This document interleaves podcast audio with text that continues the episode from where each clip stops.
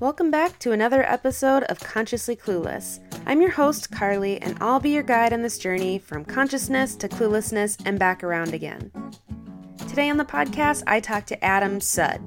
In 2012, Adam's life was completely out of control. Once weighing nearly 350 pounds and struggling with multiple addictions, serious chronic diseases, and mental health disorders, his life nearly came to an end when he attempted suicide by drug overdose. He checked into rehab, and with the help of his parents and a plant based diet, he began a journey that led to a remarkable recovery. Adam and I got into so many good conversations in this episode that we definitely weren't done. So, this is only part one. Part two will come out shortly. Enjoy! Thank you for joining me. Yeah. Really excited. I've uh, followed you on social media for a long time, and I was really excited to get to learn more about your story and talk with you. Yeah, me too. I'm excited to be here. Uh, I love having conversations uh, where we get to talk about, you know, our our passion for healthy living, uh, healing foods, and then also the direction that we're we're headed in regards to understanding the the actual potential that whole food plant based nutrition has to offer, um, not just in regards to what we call our physical health, just like you know lipid panel, the right, biometrics right. of of your body, but also emotional, psychological, mental well being, cognitive well being. Which, look, at the end of the day, we can say there's it's mind and body, but it's all one. It's all one body. It's it's it's time we put an end to the idea that you have mental health and you have physical health and that they're separate. Mm, uh, just health. So it's just health. Exactly. It's just health. Sure, the the way that those two communicate to us seems separate. Right. But there's so much interconnectedness between the two that uh, I'm glad we're now starting to understand.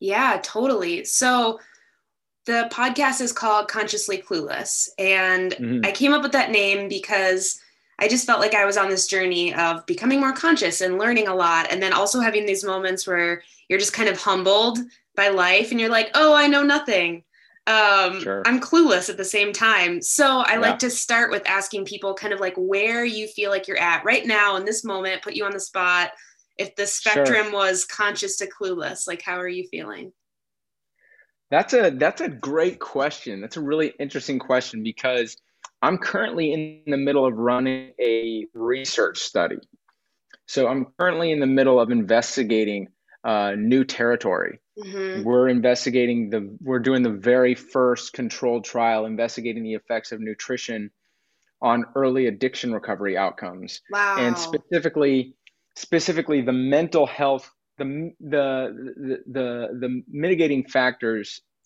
of or the mediating factors of uh, early addiction recovery which would be the psychological and emotional uh, variables in regards to sobriety because it's an early addiction recovery study, meaning that what we're doing is we're investigating the effects that nutrition has on individuals in the early stages of treatment in a treatment center. Okay.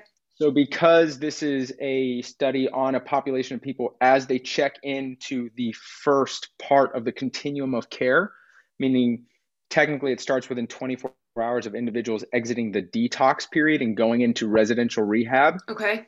Uh, because it's in a controlled environment, because it's in an overseen hospital environment, sobriety is not an outcome that we're looking for. Mm. What we're looking at is how does food, along with nutrition education, help or hinder an individual's ability to build a stronger foundation for which they recover upon that puts them on the right path towards long term recovery.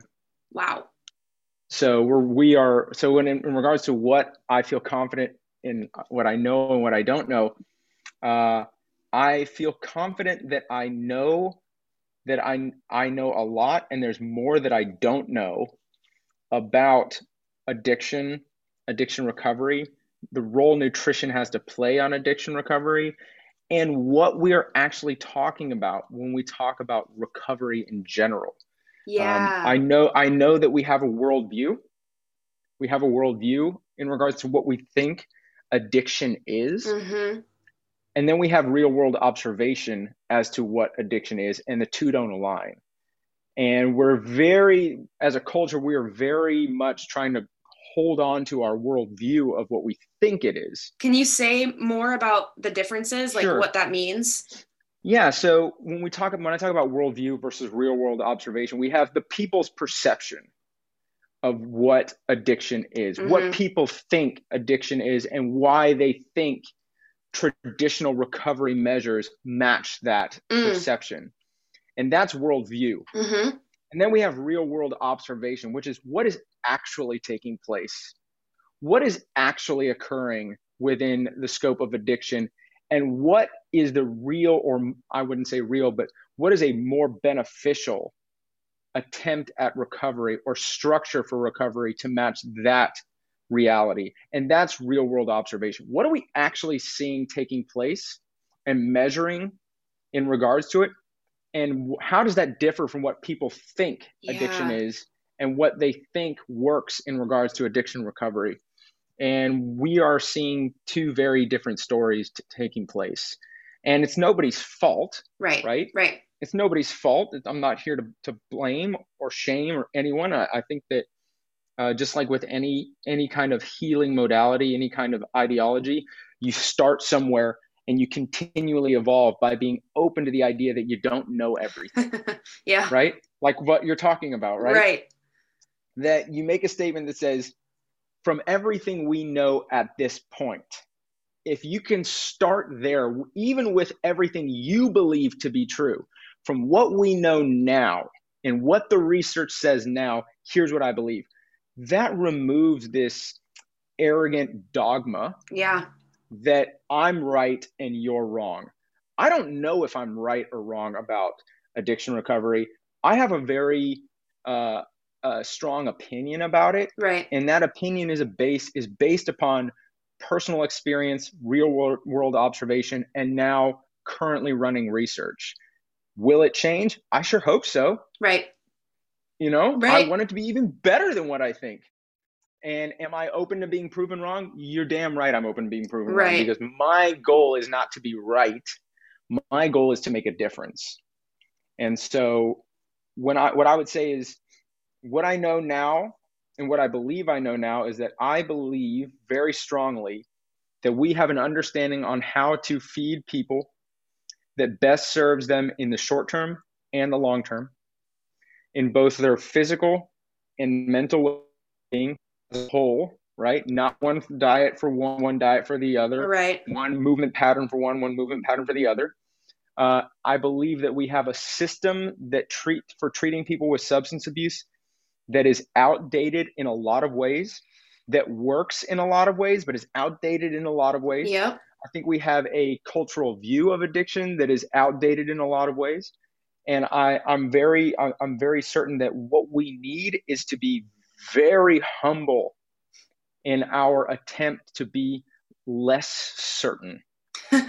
We need to be less certain about things so that we have the opportunity that when new ideas are presented, our ego doesn't say, hang on a minute, I don't like what you're saying. it's always the ego. rather, right, rather than, wow, I'm curious about what you're saying. hmm If we can make that shift, I think we'll, we'll in, in all aspects of life, I think that uh, humanity will be better off for it. I saw some quote on Instagram today that I couldn't stop thinking about. And it was just like normalize admitting that your opinion changed when you got new information. Yeah, yes. And I just couldn't, I was just like, yeah, I do. I think having a plant based diet is the best diet. Yes. Are there more things to learn? Yes. Could I, you know, Yes. like, yes, absolutely. And I think that that's, you know, with everything going on, this is tangential, but, you know, call out versus cancel culture or whatever it is kind of like on social media right Yeah. now. Just the idea that like people are going to screw up. I've screwed up yeah, you know like that's gonna happen and do we at the same time can we call that out and then create space for someone to be like yeah i messed up or i was wrong or i didn't have all the information or whatever it is I think, and I don't want to get too much into cancel culture, but I think that the problem with cancel culture is it doesn't give people, it doesn't offer Yeah. people the opportunity to be human. mm-hmm You either are right or you're not allowed to speak. and right or wrong is defined by a social a group of social individuals who define it for the world. Right. And unfortunately that is the antithesis of crit- critical thought. And that's that's a that's a problem in my book because what i want is to someone to be able to come say yeah, you know what? I said and did some things that don't align with who i am now. And i know that because you are telling me things i was not aware of and i would really like to start acting and believing differently. And then the response should be so glad you, you're saying this. I'm so glad you feel this way.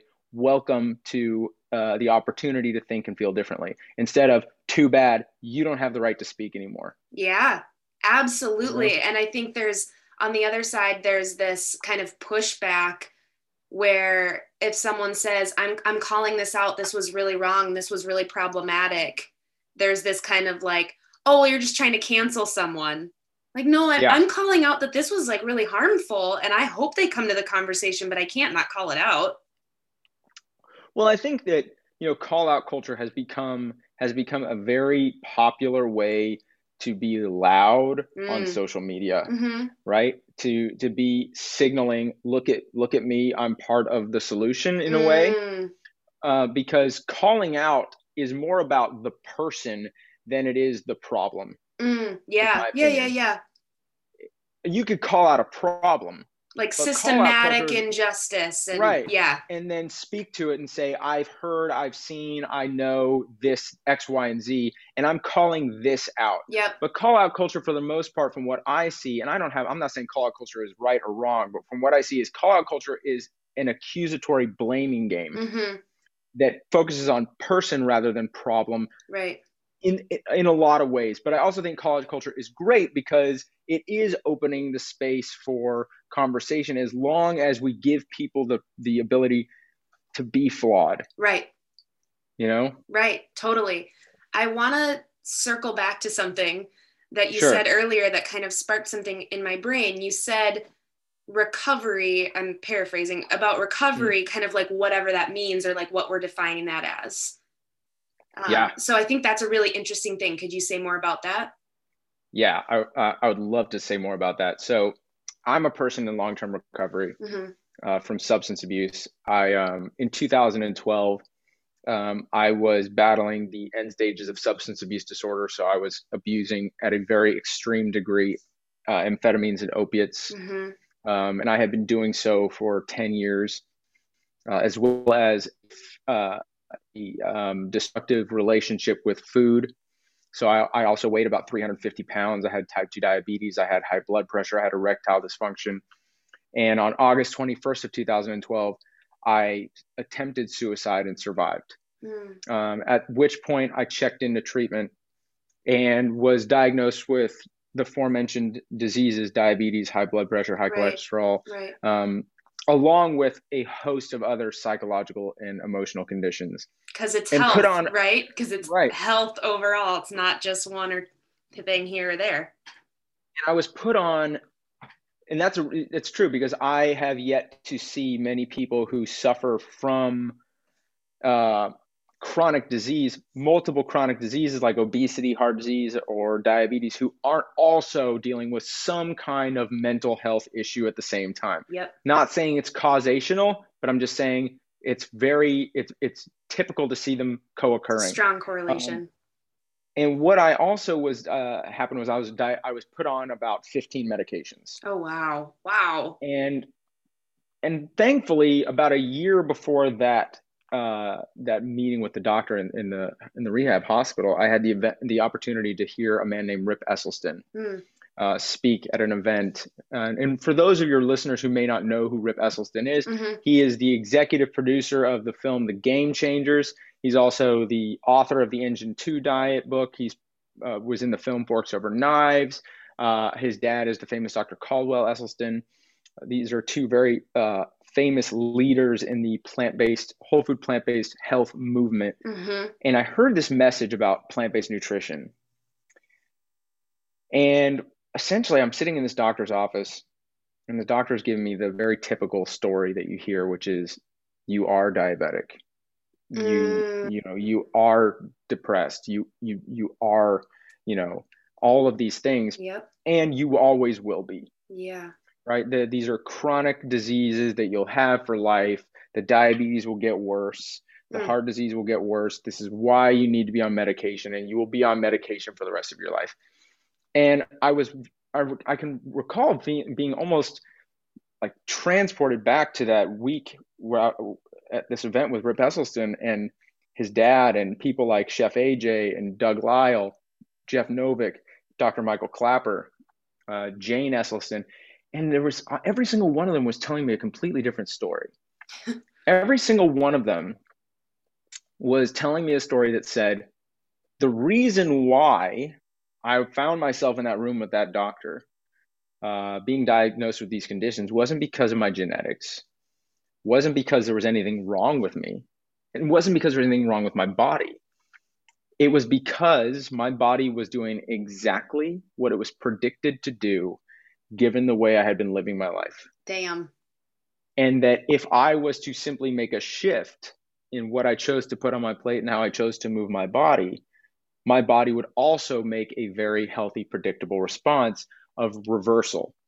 And I decided to own that that story. I mm-hmm. said, you know what, I'm I'm done with the idea of, you know, being broken.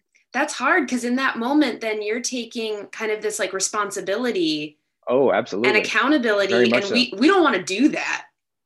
You know, it's funny because that's so true. Uh, and you know, I, I, in the storytelling of it, I make it seem like the doctor told me. I said, "I'm responsible. I'm the problem. I'm the solution." Doctor Esselstyn said this, and you know, in the retelling, it, it seems like that, but it was actually more of like a couple of days of being quite angry. Yeah, totally. And really, it came down to this this uh, recognition that I didn't know any other way to to live. Mm, yeah. Yeah. I was doing the best I could with what I knew and dealing with pain that I didn't understand in the best way I knew how to deal with it. Yep. It wasn't working. I didn't know any other way to do it. I didn't know that it was okay not to know any other way to do it. I didn't know that it was okay to ask people for help. Mm. I didn't know that I was safe enough to go to people and say, I'm sick I'm in pain, I'm abusing substances, I'm afraid, and I don't know what to do. I didn't know how to feel safe in that attempt. Yeah. And if I did know how to do it, I would have done it. If I had known differently, I would have done differently. And I was able to sort of give myself permission to forgive my past self by saying, you know what? You were doing the best you could with what you knew. That's powerful. And I'm so thankful that you never, so thankful that you continued to write my story anyways. Yep. And surviving suicide is a very surreal experience um, because what it teaches you and what it taught me um, is that in the moment when I woke up on the floor um, after surviving a, a, a, suicide attempt by overdose, mm-hmm. I was overcome by this unbelievable experience of relief. That you were alive. And that I was alive. And that was this odd uh, moment because before that moment, I had always thought suicide was someone trying to end their life. And being relieved that I was still alive asked me to consider and reevaluate that belief system because the relief that was existing, that was arising in me, was saying, there's something about your life and yourself that you love enough that even though you know today is going to be as painful as yesterday, you still want to be here and be a part of it. And that means that suicide is not an attempt to end someone's life, it's an attempt to end someone's pain. Mm. And when I was able to look back at that experience, I had always had this adversarial relationship with my body. Mm-hmm. I had always believed my body was my enemy. I, could, I, I was overweight for a lot of my life. I got criticized for my body not being what people in my life wanted it to be, for my ability not to eat the foods they didn't want me to eat. I had placed all these, you know, false conditions upon myself that I thought I had to meet in order to be acceptable to the world. And I thought my body was the problem. But surviving suicide was this opportunity for me to look back and go, hang on a minute.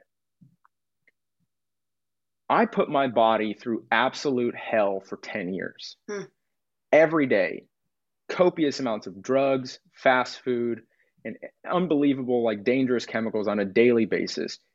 And after 10 years of daily abuse, being overweight, having all these diseases, and then trying to purposely end my life, my body responded by saying, You know what? We've been fighting for you since day one, and we're not giving up on you.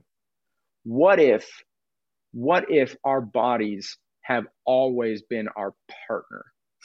What if it had always been my partner, not my ally, my adversary, but my ally, and I just didn't know it? Yeah. And what if I just didn't know how to serve it properly? So what if now I was to use plant-based nutrition as a act of care taking for a body that's never given up on me? What if Wow, I love that. change I what love if that. change what if change is not about what you hate about yourself enough to change? What if change is realizing that you get to be a caretaker for a body that is always trying its best to take care of you, but has yet you have yet how to fig you have or, or I had yet figured out how to be in a nurturing relationship with it. yeah. And so then it's not what do I hate about myself to change? What do I love enough to say yes to change? Why, with everything else going on, the obesity, the drug use, the suicide, which I, of course, didn't want to die, didn't want to be obese, didn't want to have all these health conditions. Why not? What did I love enough to want to be comfortable being uncomfortable, to learn these new truths about myself and how I want to show up, to create these values and priorities that I want to live by that allow me to be that highest version of myself that I can hold front and center as a guiding compass towards one decision or the other? hmm How can I be that caretaker? And over the course of four months, completely reversed my diabetes, my heart disease, my erectile dysfunction. Four In months. 10 months. Yeah. And then in 10 months, lost over 150 pounds or 100 pounds. Um, and then in one year, was off of every single medication I was put on in rehab. I've lost 180 pounds of today. I've been entirely sober. But here's the thing what I want to talk, and going back to the question you asked, what is the perception about addiction recovery? hmm What is the perception? The perception is that my problem was drugs. Hmm. The perception is that my problem was food. That is the story that exists. The story that exists says that a person who checks into treatment who is abusing heroin has a problem with heroin. But why are they abusing it? This was a this is a dependency problem created by chemical hooks chemical hooks that exist within the substance itself that creates the addiction and so we have to create a system that allows them to abstain from use long enough so that they can see that they have this problem and then commit to a program that keeps them accountable and defining themselves as this addict who has a problem with heroin so they can abstain from it from the rest of their life. And here's the problem when we talk about addiction, addiction at its core is about not wanting to be present in your life because your life has become too painful a place to be. The drug, the food, the sex, the gambling, the shopping, the whatever it is, Yep. isn't the problem. It's a solution to escaping moments of your life that are too heavy for you to deal with. You don't know how it got that way. More than likely, it was a very slight, very subtle, almost imperceptible shift into a state of disconnection you've never experienced before. When you're in it, the fog of it is so dense, you can't see out of it. You don't know how you got there, and it's terrifying. When we talk about the experience of being alive in a way that allows you to show up and be present for yourself and your life, where substances are no longer necessary, we have to think of human beings as bonding creatures. Hmm. Human beings have an unbelievable need to bond. There's an amazing book by a British journalist named Johann Hari. He wrote a book called Lost Connections. Phenomenal. It's the best book on mental health I've ever read in my life Wow. Okay. I'll have to look it up. when he talks about humans and bonding, we, we think about these meaningful and loving bonds that human beings have. All of us share these things. We have a we want we want to have a loving and meaningful bond with ourselves, both physically and emotionally, that we want to show up and be present for every single day. We want to have a loving and meaningful connection to people in our lives that we share value with and who share value with us. We want to have a loving and meaningful connection with a purpose beyond ourselves within a community of shared respect. We want to have a meaningful and loving bond to the natural world around us that we want to show up and be present for every single day. And we want to have a meaningful connection with a future that makes sense to us and is achievable that we want to show up and be present for every single day. Now, when those bonds are severed by anything, whether what no matter the trauma, no matter how severe, whatever, every every single person in regards to trauma response is different. But when those bonds are severed, the pain of that disconnection is quite not only uh, uh, profound, but it's confusing. So take myself 10 years ago. I didn't have a meaningful relationship with myself physically or emotionally that I wanted to show up and be present for. I didn't believe I had the right to, to, to meaningful and loving connections with people in my life that I felt a, I was allowed to show up and be present for every day. Mm-hmm. I certainly didn't have a, a connection with a purpose beyond myself or within a community of shared respect that I could show up and be present for. And I also didn't have a meaningful connection with a future that made sense to me. In fact, at the worst of my uh, substance abuse, my future was quite scary. I didn't want to show up and be present for that every single day either.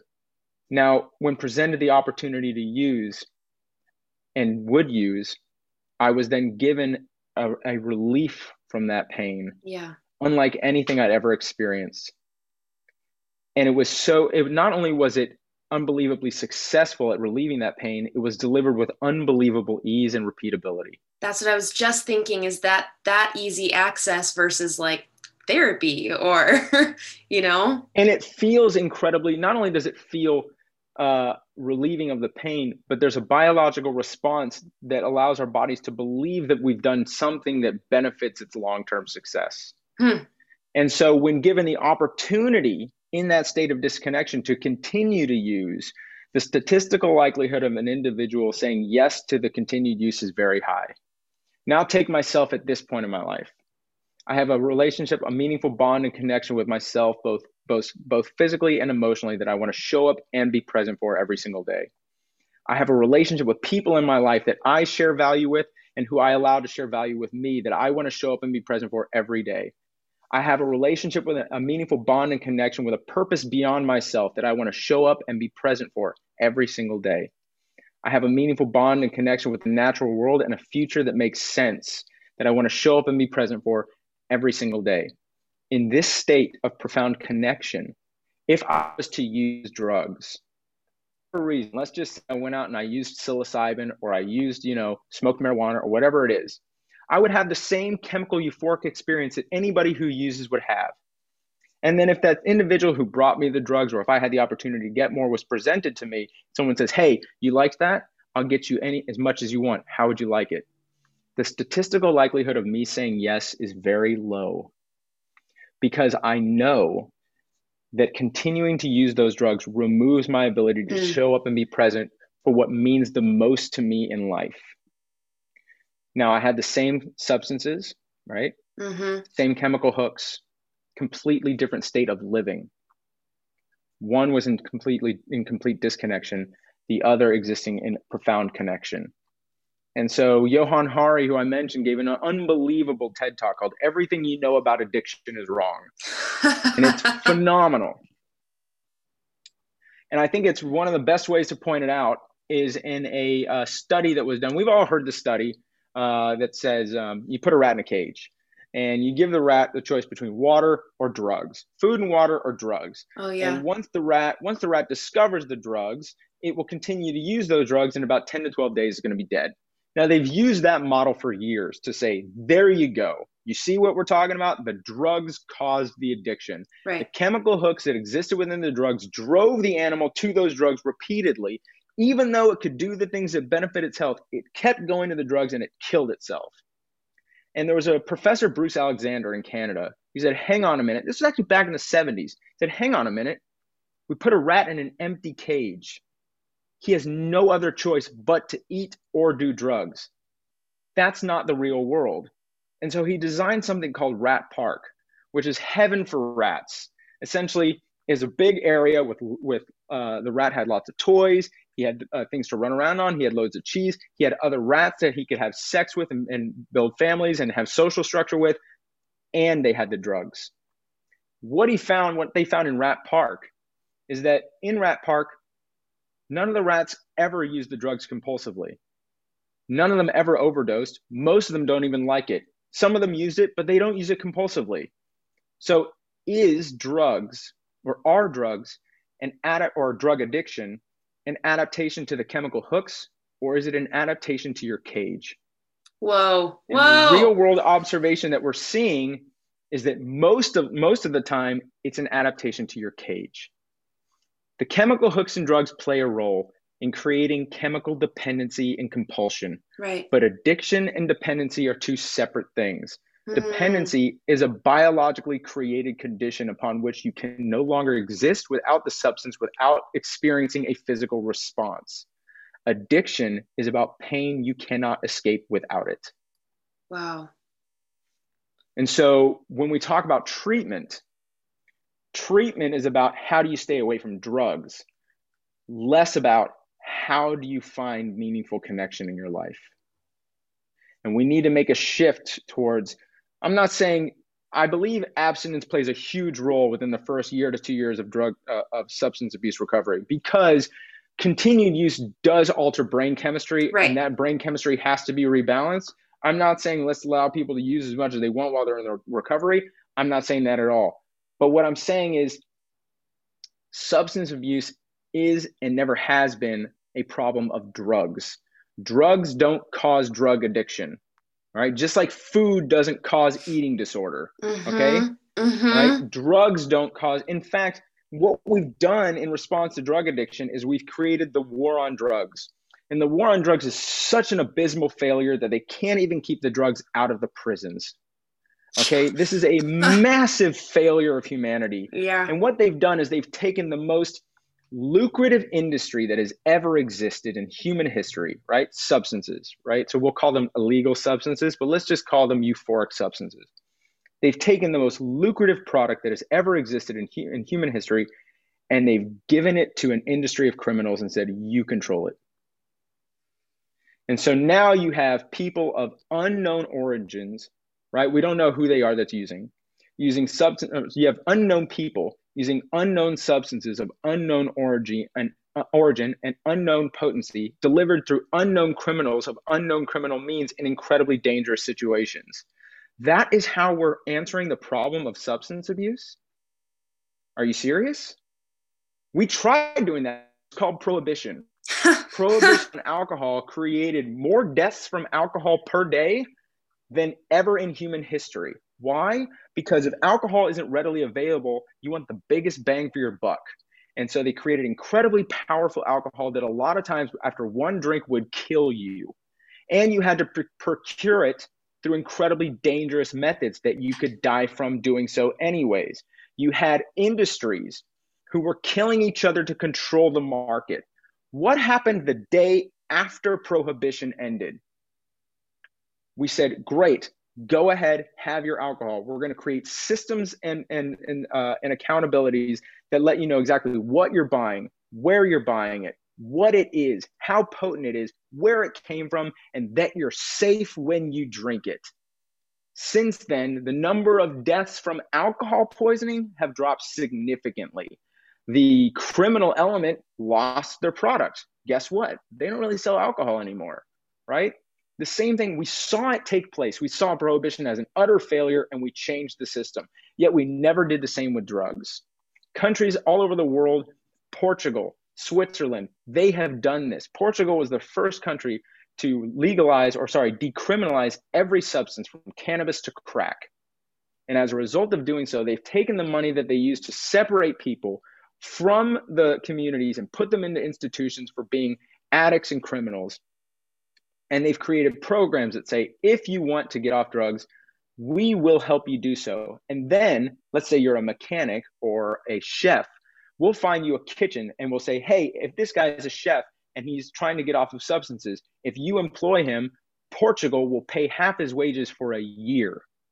This allows this person to not only feel like I'm a part of a community where I offer value and service and a purpose beyond myself, but I also feel like my country and the people of the population care about me. Mm-hmm. I'm not shamed. I'm not a problem. I'm a human being that they want to see do better. We can do that. We have to make a radical shift, and it starts by recognizing that substances are not inherently the problem. I'm not saying I want to legalize everything. I don't think we should legalize every substance. I think they should all be decriminalized. Mm-hmm. I don't think we should legalize the everything because you can't have people going around on unknown amounts of psilocybin driving around. That's not going to be smart, right? And so there's got to be systems in place for it.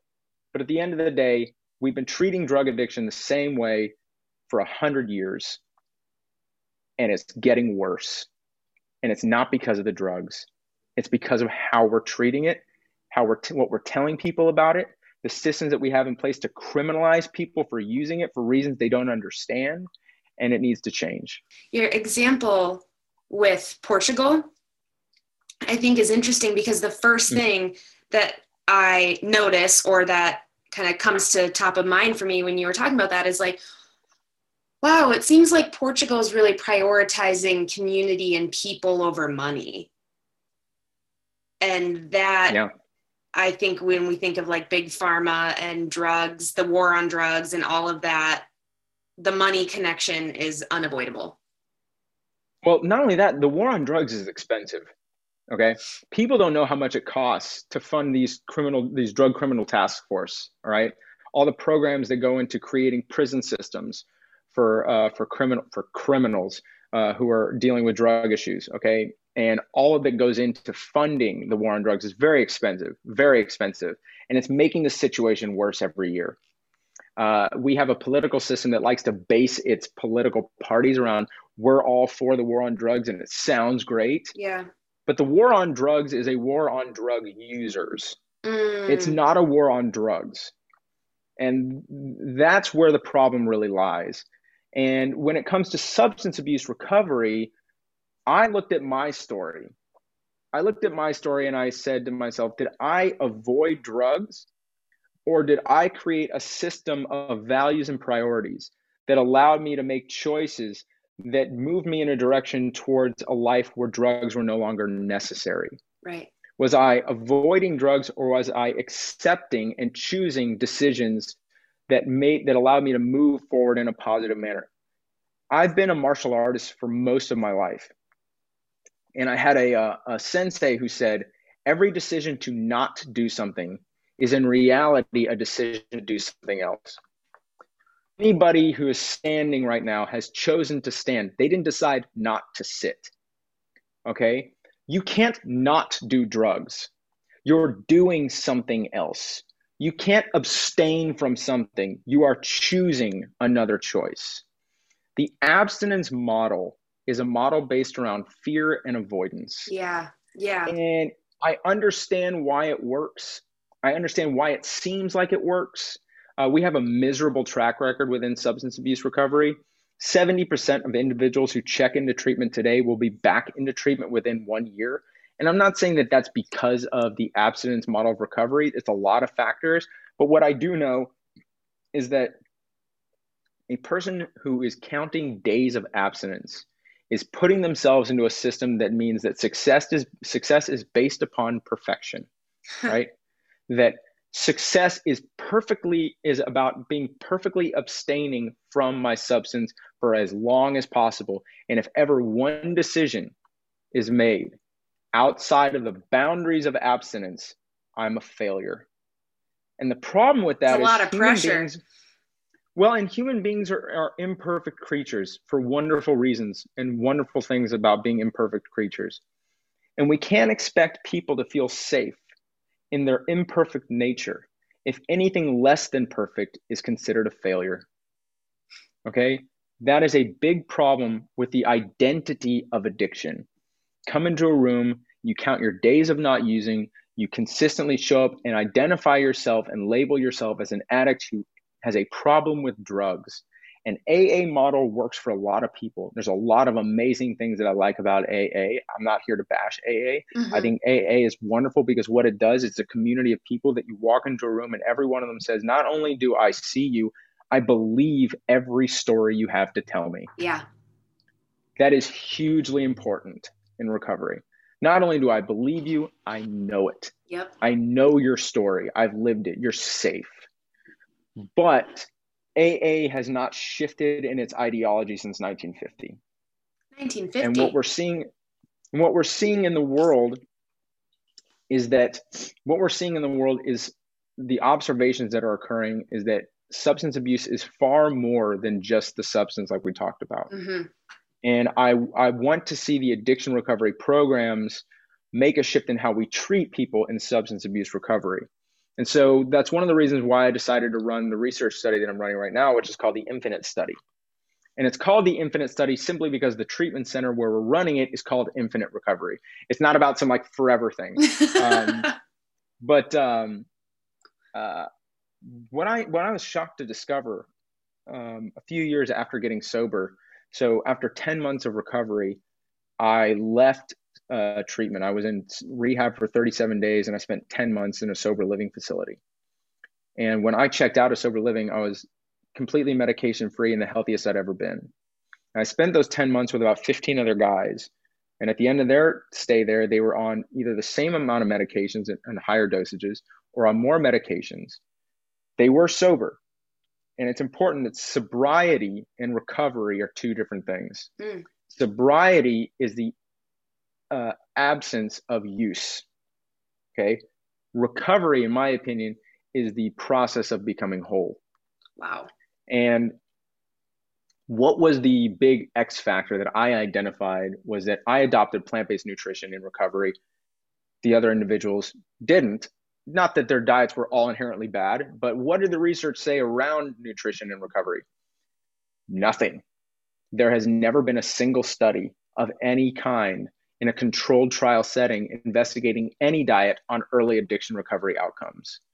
And so I said, this is going to be my mission. This is going to be my my purpose. I'm going to connect to this and I'm going to create this research. And so about two years ago, we started developing what's called the Infinite Study, okay. where it is a controlled trial being run at a treatment center. Um, and we are investigating the effects of two diets. So a controlled trial means that you have a control diet mm-hmm. and then you have a treatment diet.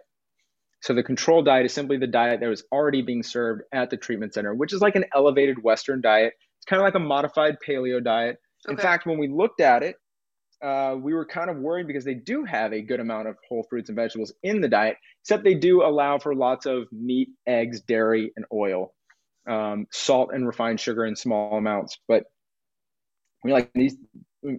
It's important to understand that people who enter substance abuse treatment at the end stage are overfed and undernourished or underfed and undernourished. Mm. Because people who are at the end stage of substance abuse will always prioritize using over any other self-care practice. Right. Right. So typically if using is your number one concern, eating doesn't it doesn't matter. Eating healthy really doesn't matter. Right.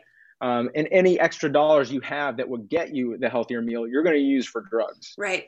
So we knew that every individual was going to see improvements in most categories that we're measuring but we wanted to observe what was the difference. And so after 24 hours of detox, people have the opportunity to join the treatment, uh, the, the study, and then choose which dietary group they're going to be in. Hmm. The reason why we didn't do a randomized controlled trial, which is the gold standard of research, even mm-hmm. though a controlled trial is very, very highly regarded research, is because from what we know about treatment recover or recovery, is that individuals in treatment who are given the power of choice do better. Right. Control. Academia exactly. And academia can scrutinize the study all they want for it not being randomized controlled. I'm not doing this as much for academia. Yes, I am doing it so that academia can start to change their perception, but I'm doing this mostly for people who are struggling. Right. And so they choose which diet they want, and then they are put on a dietary protocol that matches that diet. And so the treatment diet is a whole food plant based diet. Uh, in fact, the menu was designed by a woman named Brenda Reed, who designs all the menus for Rip Esselstyn's Plant Strong events. Oh, wow. Um, and so they're also given nutrition education to match their diet because we know that people who get nutrition education in, re- in treatment do better because of the self efficacy that's gained. Right. And then we do a whole host of measurements. We measure a full blood panel so your full lipid panel, uh, cholesterol, triglycerides, A1C, which is a diabetes measurement. Yep. Um, then we do things like blood pressure, omega 3 panel. We do um, uh, uh, D3, B12, a whole host of other vitamins, high sensitivity C reactive protein, which is a measurement for inflammation. Hmm. Then we also measure uh, your microbiome. So this is also a microbiome study. And for those listeners who are not familiar with the microbiome, the microbiome is the ecosystem of bacteria that exist within your gut that do things for your body that your body can't do for itself. So everybody who's listening, whether they know it or not, has four to six pounds of bacteria living in their gut right now that are doing various things for your body that your body and your DNA, your own cells, can't do for you. Um, so your your gut microbiome is not you. But what's interesting is that your gut microbiome is so unique to you that it's more unique than your DNA. Um, so if I was to do a DNA test and then sample your your microbiome, your microbiome would be more unique to you than the next person than your DNA to the next person. Wow. It's I did not know that. The other thing is this this statistic that I'm about to share is the one that really blew my mind that really drives home how overwhelmingly impactful your microbiome is. So Carly, if I was to take you right now hmm and I was able to count every single one of your human cells, cells that make up Carly that's on the other side of this call with me right now, it would number roughly 10 trillion. There's roughly 10 trillion Carly cells. Now, if I was to take your gut microbiome and count up the number of cells that make up the four to six pounds of bacteria that are in you right now, that are not your DNA, they're not you, they would number 300 trillion. So, of all the cells, of all the cells that exist in this person right now, you are less than 10% human, which is a really mind blowing statistic on the impact that your gut microbiome has in regards to your overall health. So, if your gut microbiome is most of the cells that exist within you, most of the cells in you right now are not your human cells. The health of those cells is unbelievably important. And we're just beginning to scratch the surface of what that truly means. And we've all heard the statistics that 90% of your dopamine and 50% of, or sorry, 90% of your serotonin and 50% of your dopamine are produced within the gut.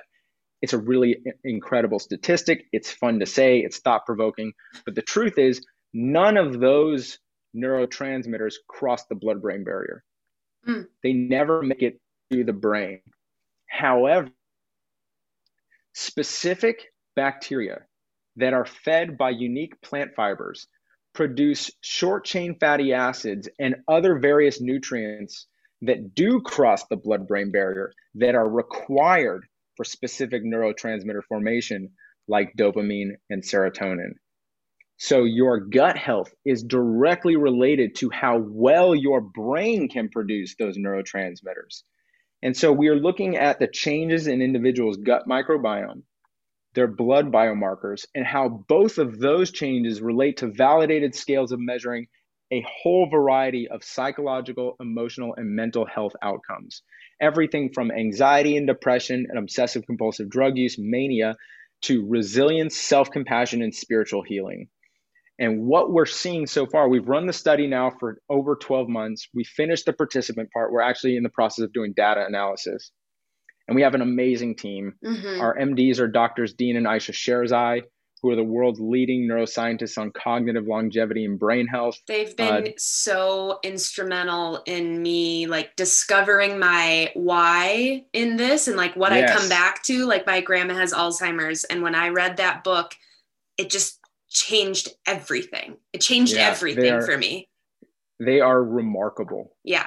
And um, we have uh, Tara Kemp is the lead researcher hmm on the study, and she's an amazing researcher at NAU who uh, is also um, she's doing a study in something called psychosocial health, hmm which is a PhD in psychology, sociology, and nutrition. That is And what we are my seeing- alley. What we are seeing after these 12 months, and I cannot give you exact data, Of course. not, uh, but what we're seeing is that individuals in the plant-based group are outperforming the control group in every measurable outcome. Oh, this is exciting. Th- that is really powerful. Now, I'm not saying that food is the solution to addiction recovery. Right, right. I'm not saying course. that food is going to get you sober, but what I do know is that we have a huge missing piece of the puzzle. Yeah. A person who checks into treatment right now can be given data and statistics that say if you do these different therapy modalities, you can get you can expect or predict these results. We know it from studies. If you add exercise, we can predict these results. If you add, you know, meditation, you can get these results. We've known it, we've studied it. Yet one of the most controlled variables in treatment, what you eat, when you eat, and how much you eat. We can't tell you anything. We have no idea. And so now we're actually going to be bringing a piece to the puzzle that has never been filled in. And what I like to tell people is like, if, and I'm sure everybody here has been doing, has done a puzzle at some time in their life, is that when there's a missing piece to a part of it, and you go, oh, that looks like a frog. Then you find the piece, you go, oh my gosh, there was a fish. it's not at all what it, you thought it was, right? Yeah. And so it changes our understanding of how we best serve individuals in treatment.